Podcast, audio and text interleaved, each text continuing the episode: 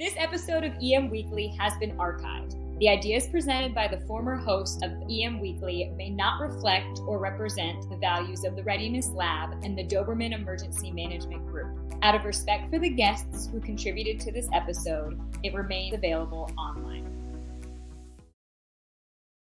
EM Weekly starting right now, bringing emergency managers from around the world together to learn, share, and collaborate. Emergency management, a lot of times it's not going to be textbook. It's an unconventional encounter. You don't have a tactical precedent or a plan, so you have to do the best you can. Hey, welcome to EM Weekly, and this is your host, Todd DeVoe speaking. Well, today with me, I have Charles Lane, and we're going to be talking about emergency management in the hospital setting. And realistically, this is one of those growing fields. You know, when I talk about emergency management with my students and they say, well, you know, what kind of job opportunities are out there? Uh, hospitals are one of those growing uh, fields for emergency management. Everybody kind of has to have one, and some of them not, aren't sure how to do it. And so Charles is here today, and we're going to talk about what they do in his system. And because I guess he's not one just one hospital, what they do in his system and how it works. So, before we get into the interview, I just want to just say a couple things. One is I love this time of the year. It's fall's hitting, the weather's changing, and it's cooler in the East Coast, so the leaves are starting to come out. You know, obviously, we had some hurricanes coming here last uh, few weeks and so, and and you know those are concerns. But it always seems to be that once October starts rolling around, things start slowing down for all of us, uh, all of us in emergency management, and the holidays are starting to come around here shortly. So we're going to be doing a list of the what books I think emergency managers might be interested in for the holidays, and so stay tuned to look for the holiday uh, season with the emergency management book list coming your way. If you want to get in the conversation of what book you think belongs on emergency manager's bookshelf, join us on Facebook, also on emweekly.com. Now to the interview. Charles, welcome to EM Weekly. All right, thanks, Todd. Happy to be here. So, Charles, tell me, you know, about yourself and then how you got involved with emergency management.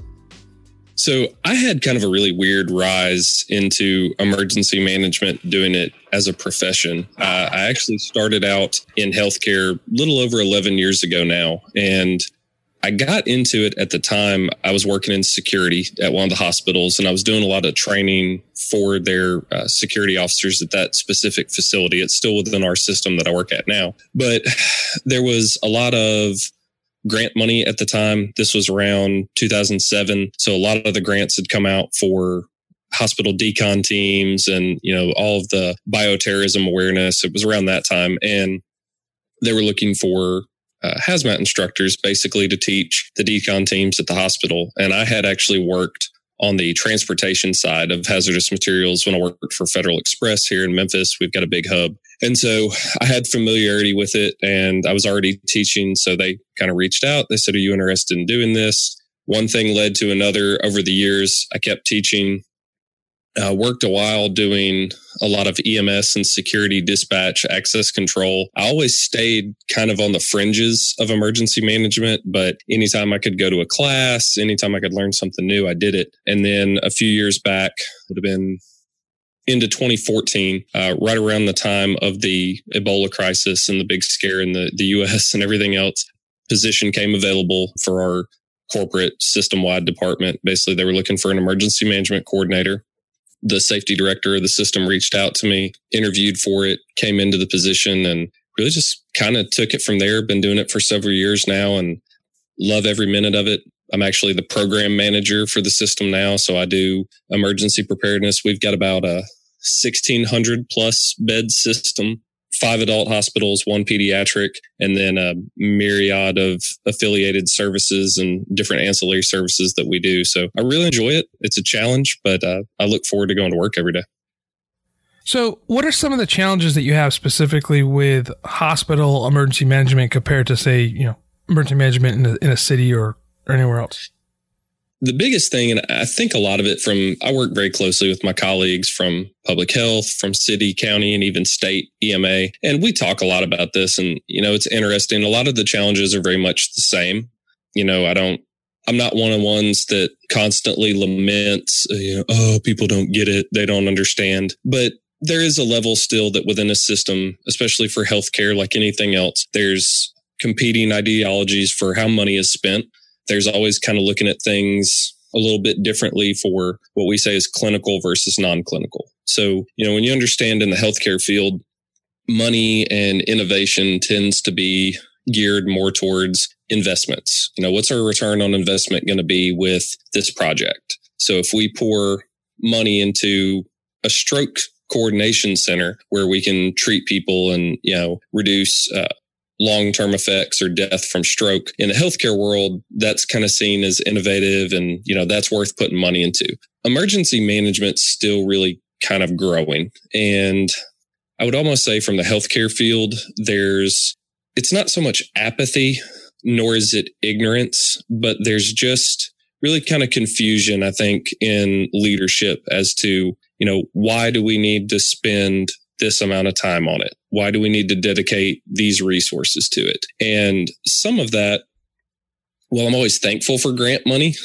the abundance of it for a while kind of hurt us, I think, because now we're at a point where we're kind of going, Hey, it doesn't really work like that anymore. It's not available the same way. And we've had this for 10 years plus now. And now we're kind of needing to go a different way. So we're dealing with the budget fights a lot. You know, it's, it's always a fight for allocation of funds. Time is probably the biggest thing. I don't know how many people outside of healthcare realize just how many training requirements there are, not only for obviously your clinical staff that are dealing with patients on a day to day basis, but everybody in the hospital has to take some sort of safety based training. And then we have to do emergency management training. And then you have all these different things that come up. So you have people that are constantly bombarded with, you know, an internet module. Uh, we use a, it's called Cornerstone where people are constantly, you know, just bombarded with some sort of module and test that they've got to take. And so you've,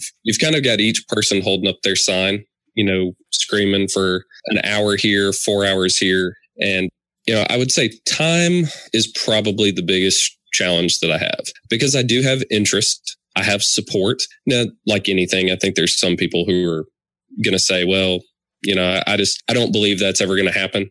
You know, you always have people that have the mindset of eh, it won't happen here. But recently we've had some thankfully smaller events that, you know, didn't result in anything catastrophic, no injuries, nothing long term, but we've had some things that have been eye opening, I guess. And so the response from my senior leader teams has been very, very positive, you know, where they, they see the value in it. They see the value in the programs. And, you know, overall, what I tell people all the time is to get around your challenges, you have to be able to sell your product. And I think it's really good if all emergency managers are salespeople. You know, you really need to get out there and, and tell people this is why it's important. Here's what we need to do. And you need to always be mindful that there's competing interests and work I think within the limitations of your organization. Like I said, I'm very fortunate. I have a really great team that I work with and I've been able to do some really great things. And I've, I've talked around the country and I know it's not always that way for everybody else, but I would definitely say time is my,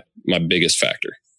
Yeah. I know what you talk about with competing interest. I mean, as a, you know, city EM, we really talk about community preparedness and getting out there and, and trying to get people ready uh, for disasters and and you know people have a lot of things that are going on there. And then working at the higher education it's getting the faculty and staff to understand that yeah you know what guys you have a, a duty to the student before you just you know pop smoke and and, and leave. So right. no yeah i do. You know one of the things too is it sounds like you run into this problem as well with the people saying it's not going to happen here with the idea of the normalcy bias. You know, have you ever just like handed them a, a, a copy of Five Days at Memorial? You know, it's funny. I keep a copy of that book on my desk and I reference it often. And there's always a temptation sometimes in meetings to just pick it up and throw it you know, down the boardroom and be like, you know, read chapter four and this is what happens and this is what we're setting ourselves up for. But oddly enough, the way I found that book originally was one of the ladies, she's on my corporate incident command team. And we were, uh, we were wrapping up a drill one day and she asked, she said, have you ever read Five Days at Memorial? I said, no, I've, ne- I've never read it. I said, I'm, I'm familiar with it. And she said, you have to buy it. She said, go home and buy it. She goes and read it this weekend. okay. So I did. I, I went home, I ordered it through Amazon, got it, read through it, spent most of Sunday evening after I chewed through it, uh, gripped in a paralyzing fear and a cold sweat, got about two hours of sleep, go into work the next day. And, you know, it's like you want to pull everybody in and be like, we have to go through every plan. We can't let this happen. And, but I reference it on a frequent basis. And I actually have, we have disaster response teams uh, that we implemented at all of our facilities. And that was one of the first things that I told them. I was like, y'all go read this book, you know, go through it and you know, let me know what you think. And sure enough, about a week goes by and, uh, I have one lady that's on the team that she's, she's excellent and she's really just all in love with him. And she, she calls me and, uh, she goes, I love you and I hate you. I said, why? And she goes, this dadgum book. and I said, it, it changes your worldview. You know, it's a, it's an interesting one. So you, you mentioned just right now the disaster response team and I know in one of our pre calls that we had, we talked about the difference between CERT and stuff like this. Can you talk a little bit about your disaster response teams and, and, and how you implement them in your hospitals? Absolutely. So when I started in the position, and I'll be honest, I, I kind of had the idea really out of a desire to not get stuck in an office. I really much like the operations side of things. I always like to play. You know, I've talked to people that say, you know, well, I don't ever participate in my exercises. I'm only an evaluator. And sometimes I do that, but sometimes I like to get in there and, and guide and I like to work with my people because in a real event, you know, I, I do want to be in there. You know, it's my, my whole goal is to help people out and to make things run smoothly. So I don't see the value necessarily taking myself completely out of the equation. So the idea came to me when talking to some of my colleagues and I was doing some research and New York has a disaster assistance response team. And then we see a lot with the hospital emergency response teams, but it was all decon focused for hospitals. And I wanted to do something a little bit beyond that. So we came up with the idea to try to recruit just a group of people from each hospital that would be subject matter experts.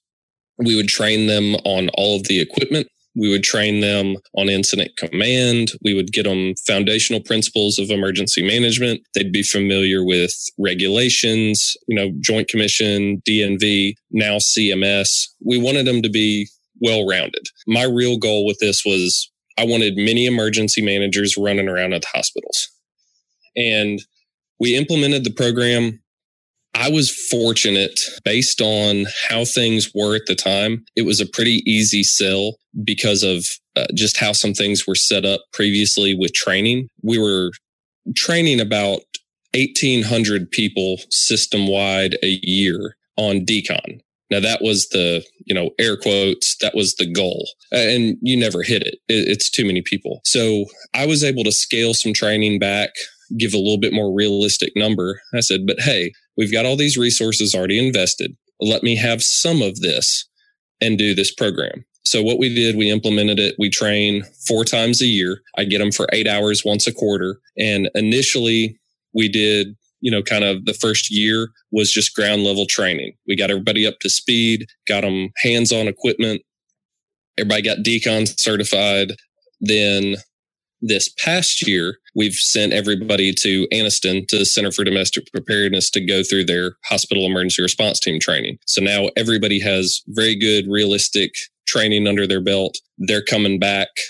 We're having our decon drills at each site next month. So I'll, I'll let you know how it goes. But this is going to be their, their first big operational test. Uh, the team's been running for about two years. And like I said, we've been, we've been gearing up for this, but by design, what I wanted them to be able to do is to create the people who could fill those lower level hospital incident command positions, your team leaders, your branch directors, so that the rest of your staff can benefit from that just in time training. But you've got all these other people out here that are now not only hospital assets, but system assets as well.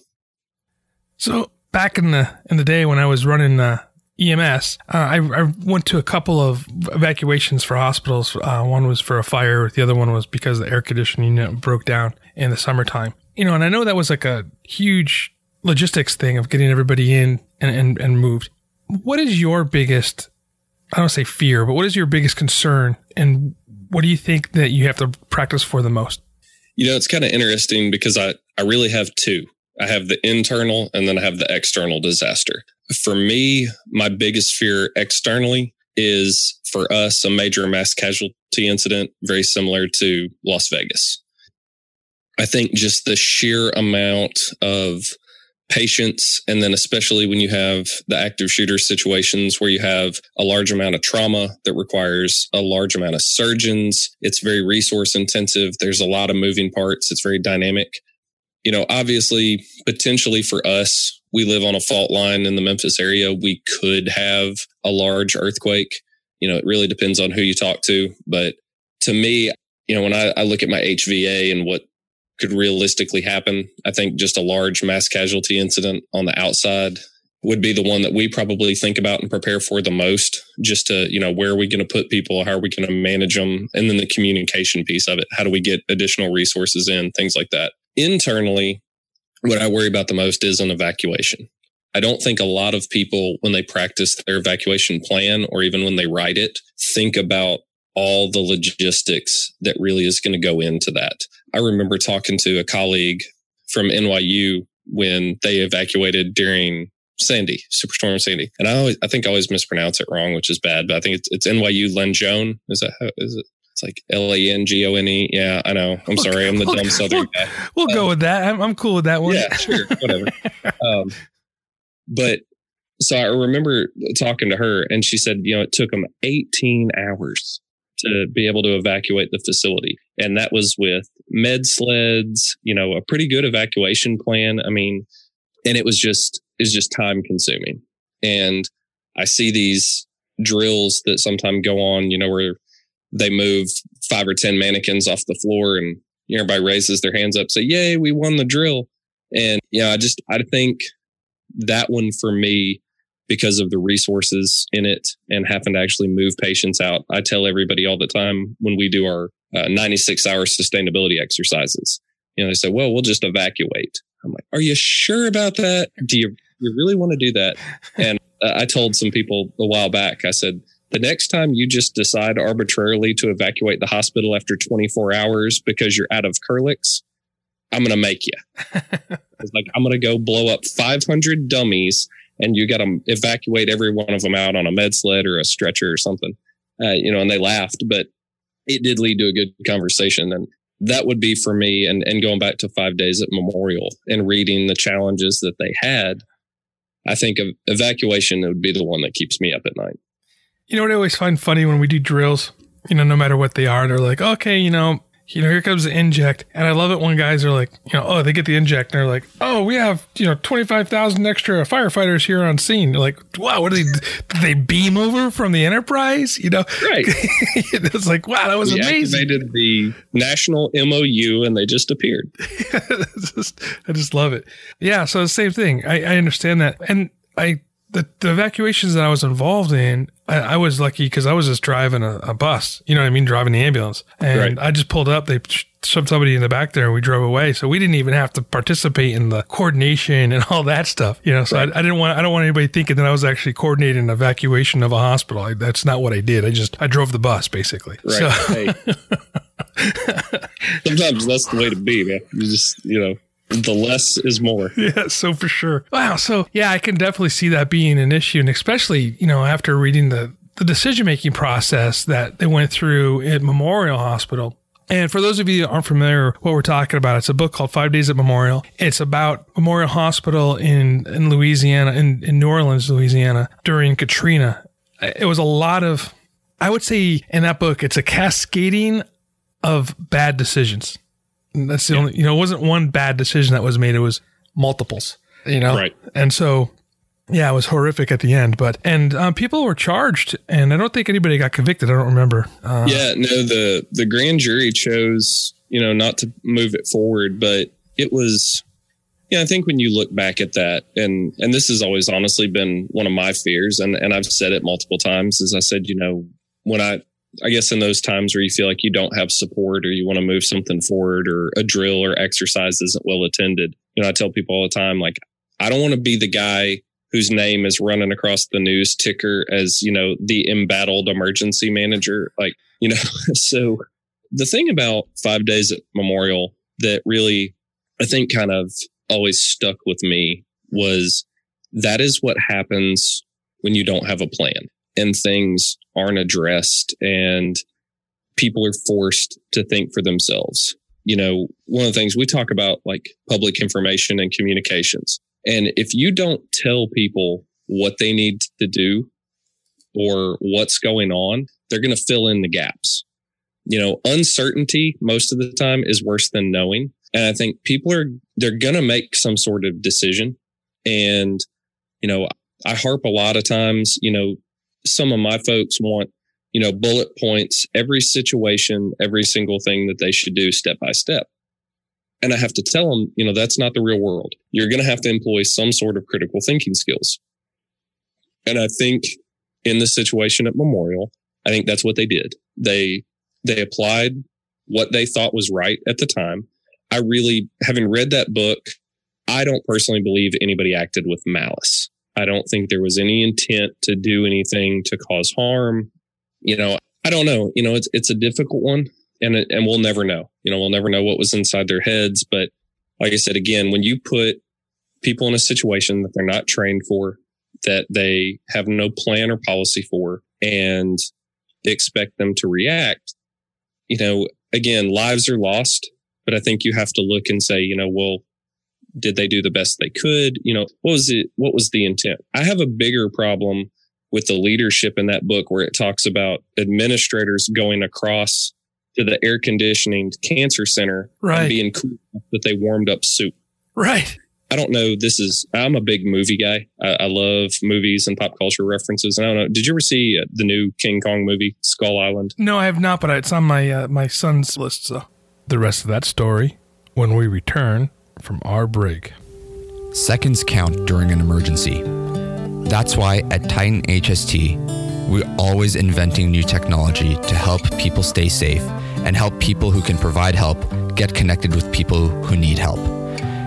At Titan HST, we've deployed mesh networking, allowing emergency communication even when networks are down, augmented reality, and real time translation. We believe in the power of people to help each other stay safe and thrive. Emergency managers need exercise in order to test preparedness and efficiency during an emergency situation. TTX Vault provides pre assembled, pre filled out tabletops, drills, and functionals so you can exercise more effectively and at a reduced cost. With TTX Vault, customers receive either a disk or flash drive pre uploaded with the exercise of their choice. Print out the documents, review, fill in the information, and you are ready to execute the exercise. Your first step to preparedness is going to ttxvault.com. Welcome back from that quick break, and thank you so much for listening to the sponsors because without them, we couldn't do what we're doing here at EM Weekly. And hit them up, check them out, say hi, tell them that uh, we sent you. Now for the rest of the story. Did you ever see uh, the new King Kong movie, Skull Island? No, I have not, but it's on my uh, my son's list. So okay, so it's funny, and the reason I bring it up is because there there's a scene they're attacked by King Kong and all this on the island, and the the one uh, army helicopter pilot is just sitting there like cracking open a, a can of beanie weenies or whatever and eating, and everybody's like, "How are you so calm? Like we just got attacked by a giant ape, and you know, and you're just sitting there eating." And he goes, "It was an unconventional encounter with no tactical precedent. We did the best we could." Right. I'm going, you know, I really like that. I like that thought process. And that's really emergency management. A lot of times it's not going to be textbook. It's an unconventional encounter. You don't have a tactical precedent or a plan. So you have to do the best you can.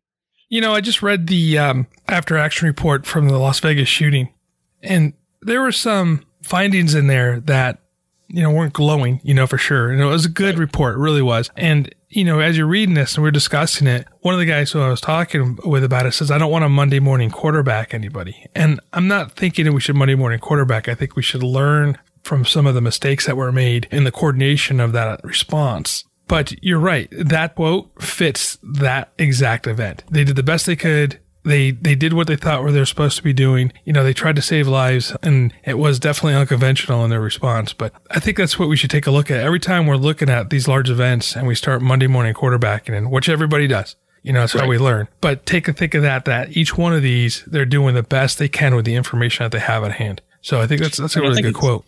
I think it's interesting you bring that up about, you know, people saying, I don't, I don't want a Monday morning quarterback. And, you know, in our field with emergency management, I think you have to look at sometimes we, I mean, we do after action reports, we do hot washes, we do debriefing. And I think there's a level of this where you have to check the ego. And I think there's a difference between professional observations of did we follow the plan or, you know, why evaluating why you made that decision. And I think that's, that's okay to ask. And, you know, even me, I mess up, you know, and in exercises, we have things get thrown at us. And, you know, I've been a student where I've worked in exercises and I can tell you that I've had good things on an after action report. And then I've also had an instructor come over to me and say, what was your reasoning behind that? And more often than not, they just want to really flesh out your thought process. You know, were you using the tools you had? Were you using your skills, your available resources to get this done? And it, it's learning for next time. And I think we have to kind of, kind of look at sometimes we have to step back and say, okay, we do need to somewhat Monday morning quarterback because everybody uses that quote, but they act like the coach doesn't go back to the locker room and talk to the players and say, what were you thinking? Why did you do this? Why didn't you do this? Because that's how we learn. I have a colleague that I work with and I love his quote. And he asks this every single class we're in. And he says, what does fail stand for? You know, there's always blank stares. But he says failure stands for first attempt in learning. I've always liked that and I'd never heard it until he said it, but I always try to approach everything like that is we have to look at how do we learn from our mistakes? How do we improve our plans? And so if we don't talk about it, we don't discuss it, you know, we, we're going to always be behind the eight ball. Yeah. It's like the old, uh, Thomas Edison, uh, quote, you know, how many light bulbs did he, you know, try to create? And he's like, oh, you know, it was like what twenty six thousand, you yeah. know, lessons I learned until I got the first one. Right. Know, so right. that the same same concept, right? Yeah, that's that's a really good point. Yeah, you're right. You know, and and yeah, anybody who watches film for football or for other sports, you know, that you're learning from that. You know, making a decision in the pocket it might be different than when you're looking at the ten thousand level foot. But that's really as emergency managers, right? We're supposed to be at like the thirty six thousand level, looking at this right. whole entire field and not into the weeds. You know, and uh, so you know that's what I said to my friend of mine. We we're talking about the the whole Vegas thing. I said the interesting thing is is if we take a look at it at the thirty six thousand level, there was a lot of chaos going on and it was uncontrolled. I said, but as a if as an EMT or paramedic or firefighter who's responding or police officer who's responding to that job, you know, you're in the weeds and you need to be doing it like you would if you're going to one shooter. You know, right. that 500 people down, that doesn't really make a difference on how you should change your operational mode because you're still only going to get one patient or two. Right. You know what I mean? You're getting one or two patients. You're not taking all 500 into your ambulance and, going for a ride you know so right. at that level we really have to understand it's like you know controlling that emotion when when the emotion's flying and i get it i mean i i responded to a, an active shooter to and, and your emotions are high on these things and it takes that time to like i used to tell my emt students when i was teaching is well, if your pulse is racing step back and take your own pulse first and then proceed right. into the into the action because you don't want to be all amped up when you're going to something where you're supposed to train trying to people calm down so yeah that's a you know, so it is. We do learn from from everybody, and I think we should take a look at that and, and take a critical look at it, and, and to see how we can, you know, implement training and and activities into our potential response to the active shooter or the event like that, or the catastrophic you know, earthquake or the Sandy or whoever, you know, those things that where we take a look at the failures and learn from those. Because if you're not learning from somebody else's mistakes, you're going to make those as well. Right. Exactly. So kind of moving in, one of the things I forgot to talk to you about is that you have your own podcast. Tell me a little bit about your podcast. So yeah, we kind of started it up. It's a it's a long term friend of mine.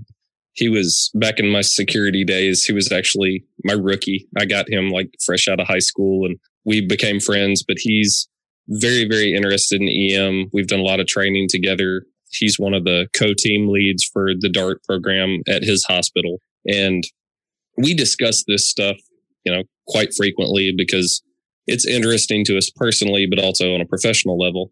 We got into it, honestly, I'll, I'll tell you, completely by accident.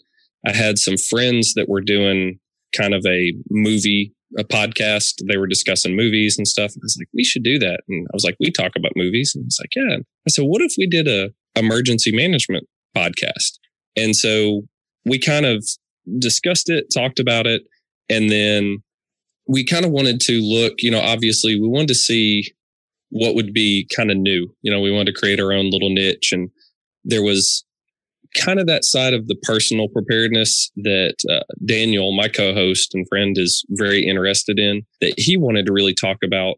And then I knew, you know, I kind of wanted to, I call it the LinkedIn side of the business. I wanted to, you know, discuss some of the topics for, you know, for people like us that we would be interested in, you know, what's going on, what's current in the industry.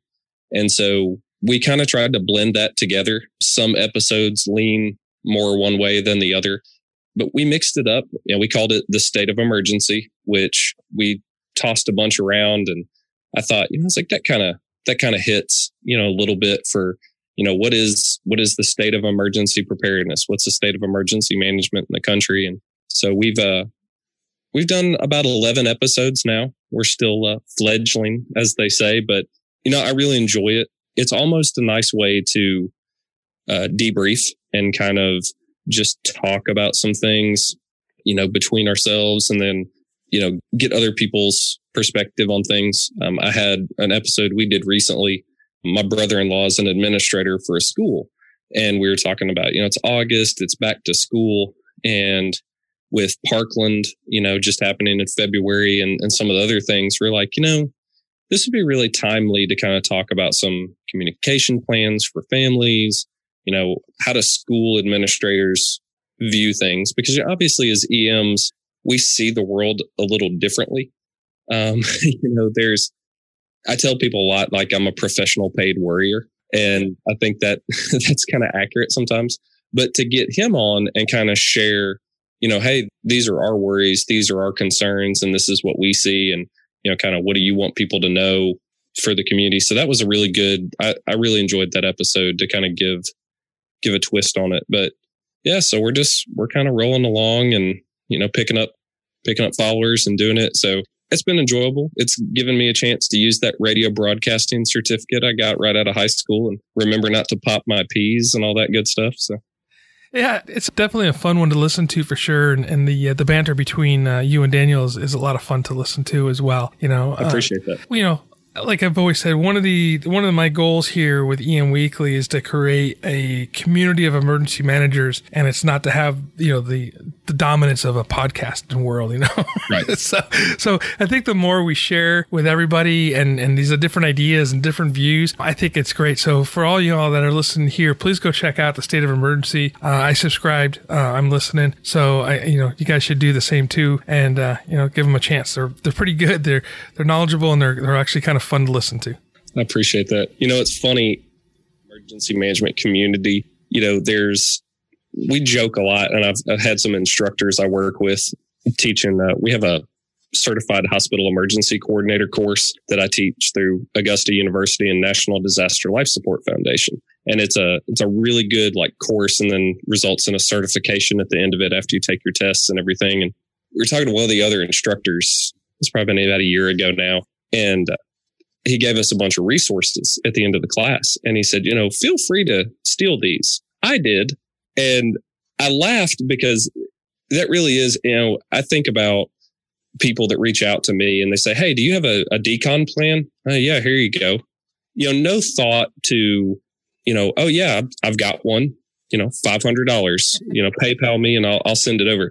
You know, we share stuff and we share information. And I mean, I'll be the first one to say I would not be where I am without good mentors and people who, you know, kind of got that interest and shared things with me. So I feel like we're a pretty benevolent community. You know, we like to see each other succeed. We don't want to see see failure and I I hope that's something that stays. You know, that that collaborative nature of of working together and, you know, it's because it's good because regardless of you know where you get your information from as long as the information's good, it benefits everybody.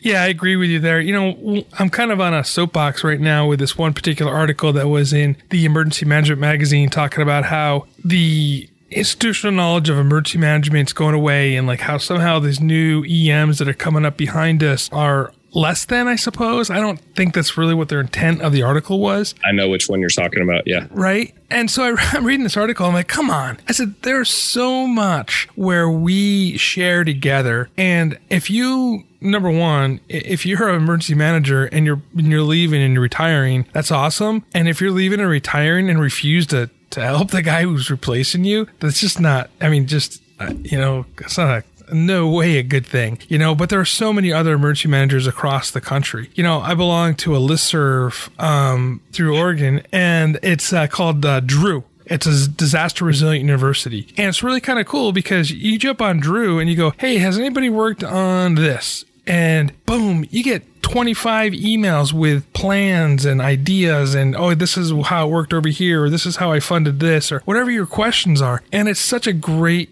community to be a part of when you just jump on Drew, ask a question, and you get answers, you know? And I think we see this when we go to like the conferences, when you talk to people, or if you start having those, you know, your neighboring uh, communities. Hey, yeah, I, am I'm dealing with this. Have you dealt with this? Oh yeah, I, I have. Or I, if I haven't, I know somebody who has. You know, and that's uh, you're right. It's such a great great community that way. That's one of the reasons why I love this job. I really do. You know, because we are collaborative that way, and I think collaboration is is going to save save lives. It does save lives. You know, yeah. I can say that strongly.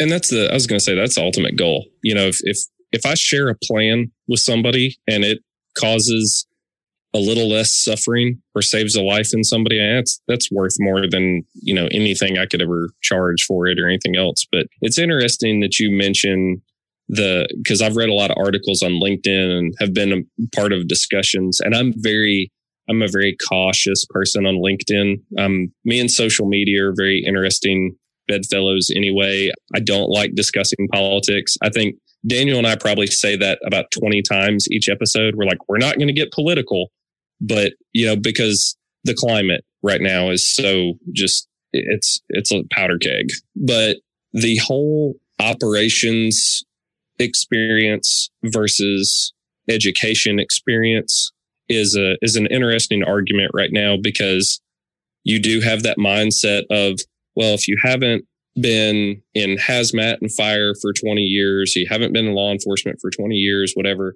you know, then what do you know about being an emergency manager, you know, whatever. But, you know, I see a lot of people who attend classes and, you know, just an example, I have people on the, my disaster team who came into this and knew nothing three years ago.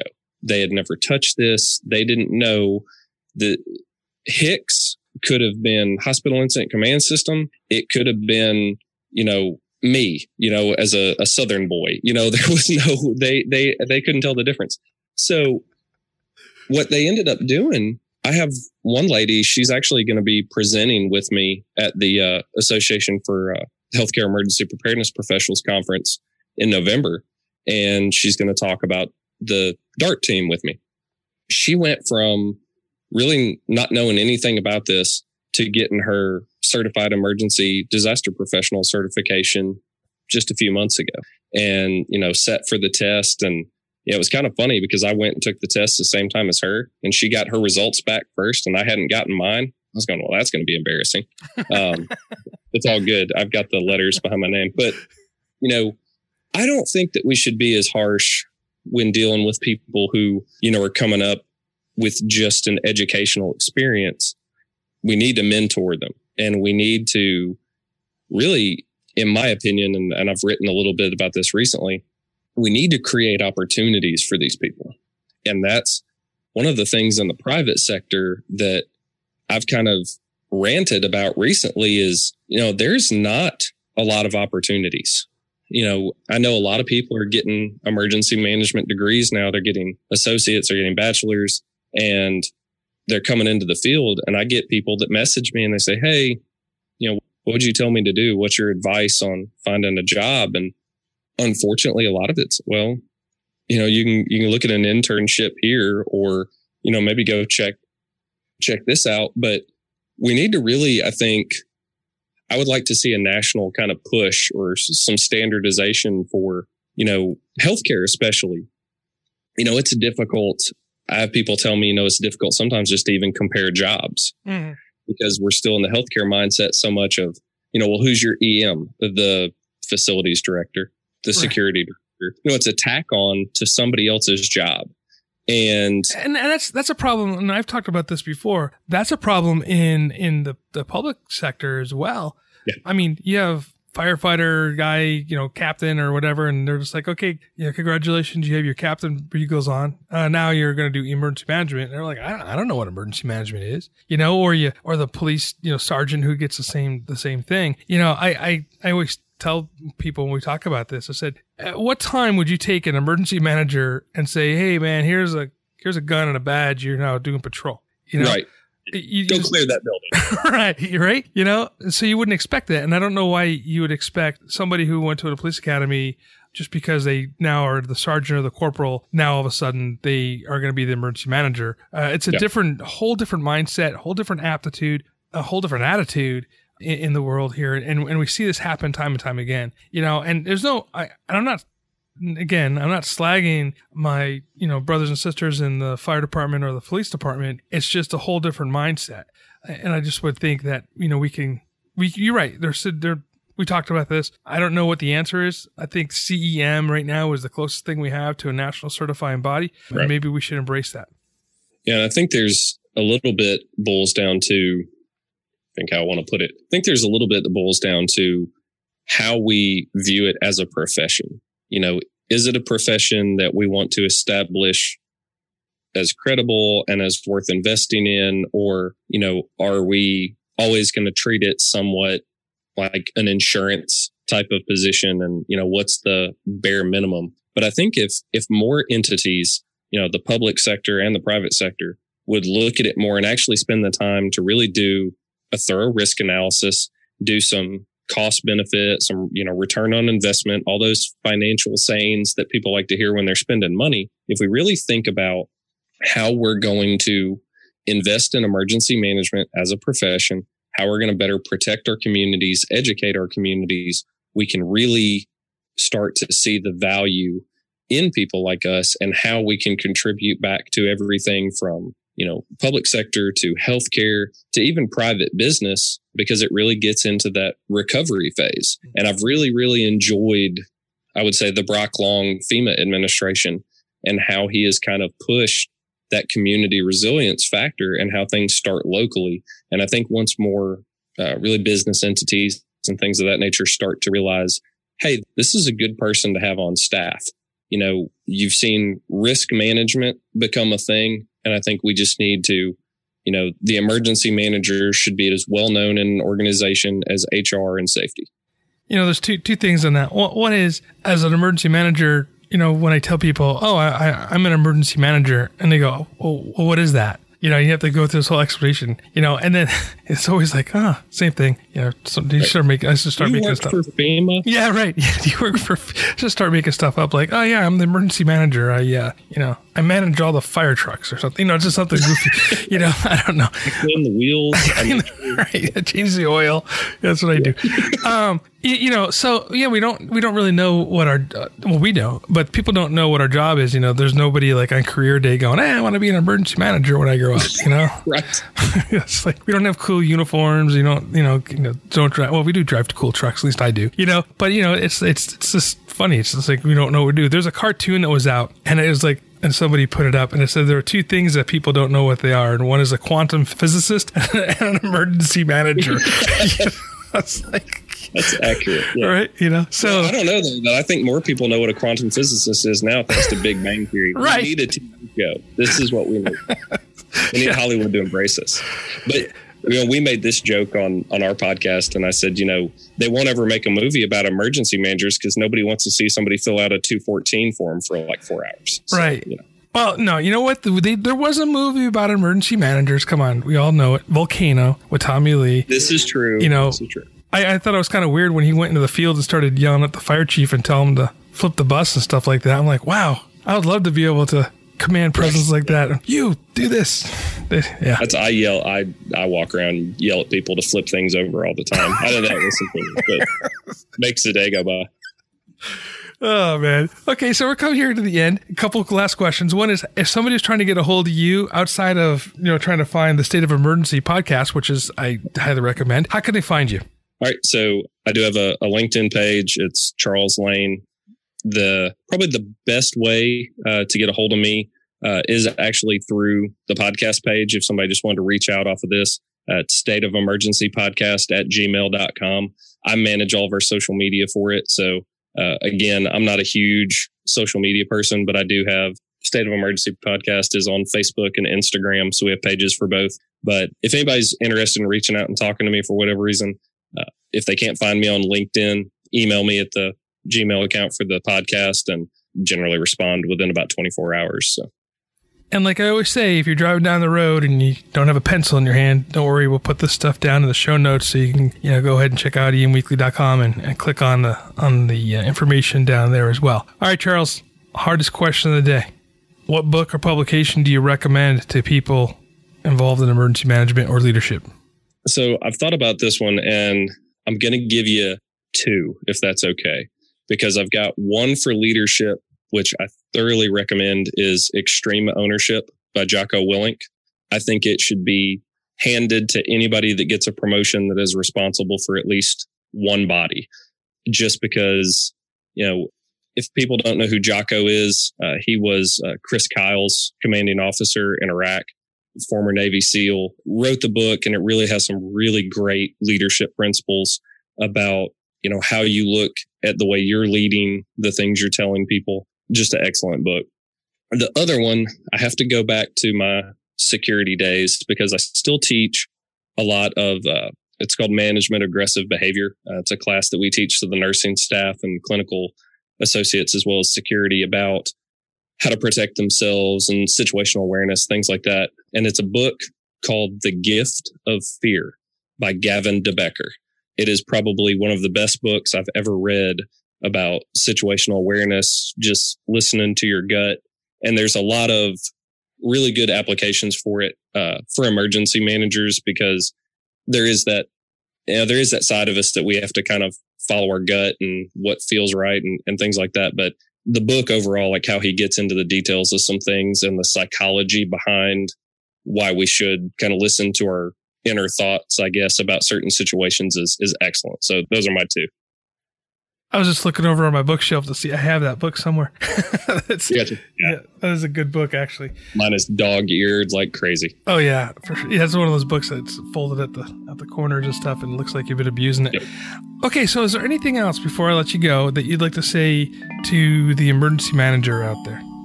You know, I think just the same thing that was kind of told to me early on is that always continue to learn you know, never take an opportunity to learn a new skill, practice an old skill for granted. Anytime you can go to a conference and hear others speak, anytime you can go back and do some recurrent training, you know, always look at as an opportunity and, and never a curse. I know a lot of people look at recurrent training as uh, this again, but to me, any opportunity to learn something new or to practice something I've already learned and make sure I'm still proficient at it is great. So, you know, just keep that up. Uh, continuing education is probably one of the most important things I think in our field to stay on top of anything that's going on. Well, Charles, thank you so much for spending uh, some time with us here over at EM Weekly, and uh, I really do appreciate it. And I hope that maybe I can we can have you on again sometime. Thanks, Todd. And uh, I know we're we're gonna have to work on getting you over to our show as well. So for sure.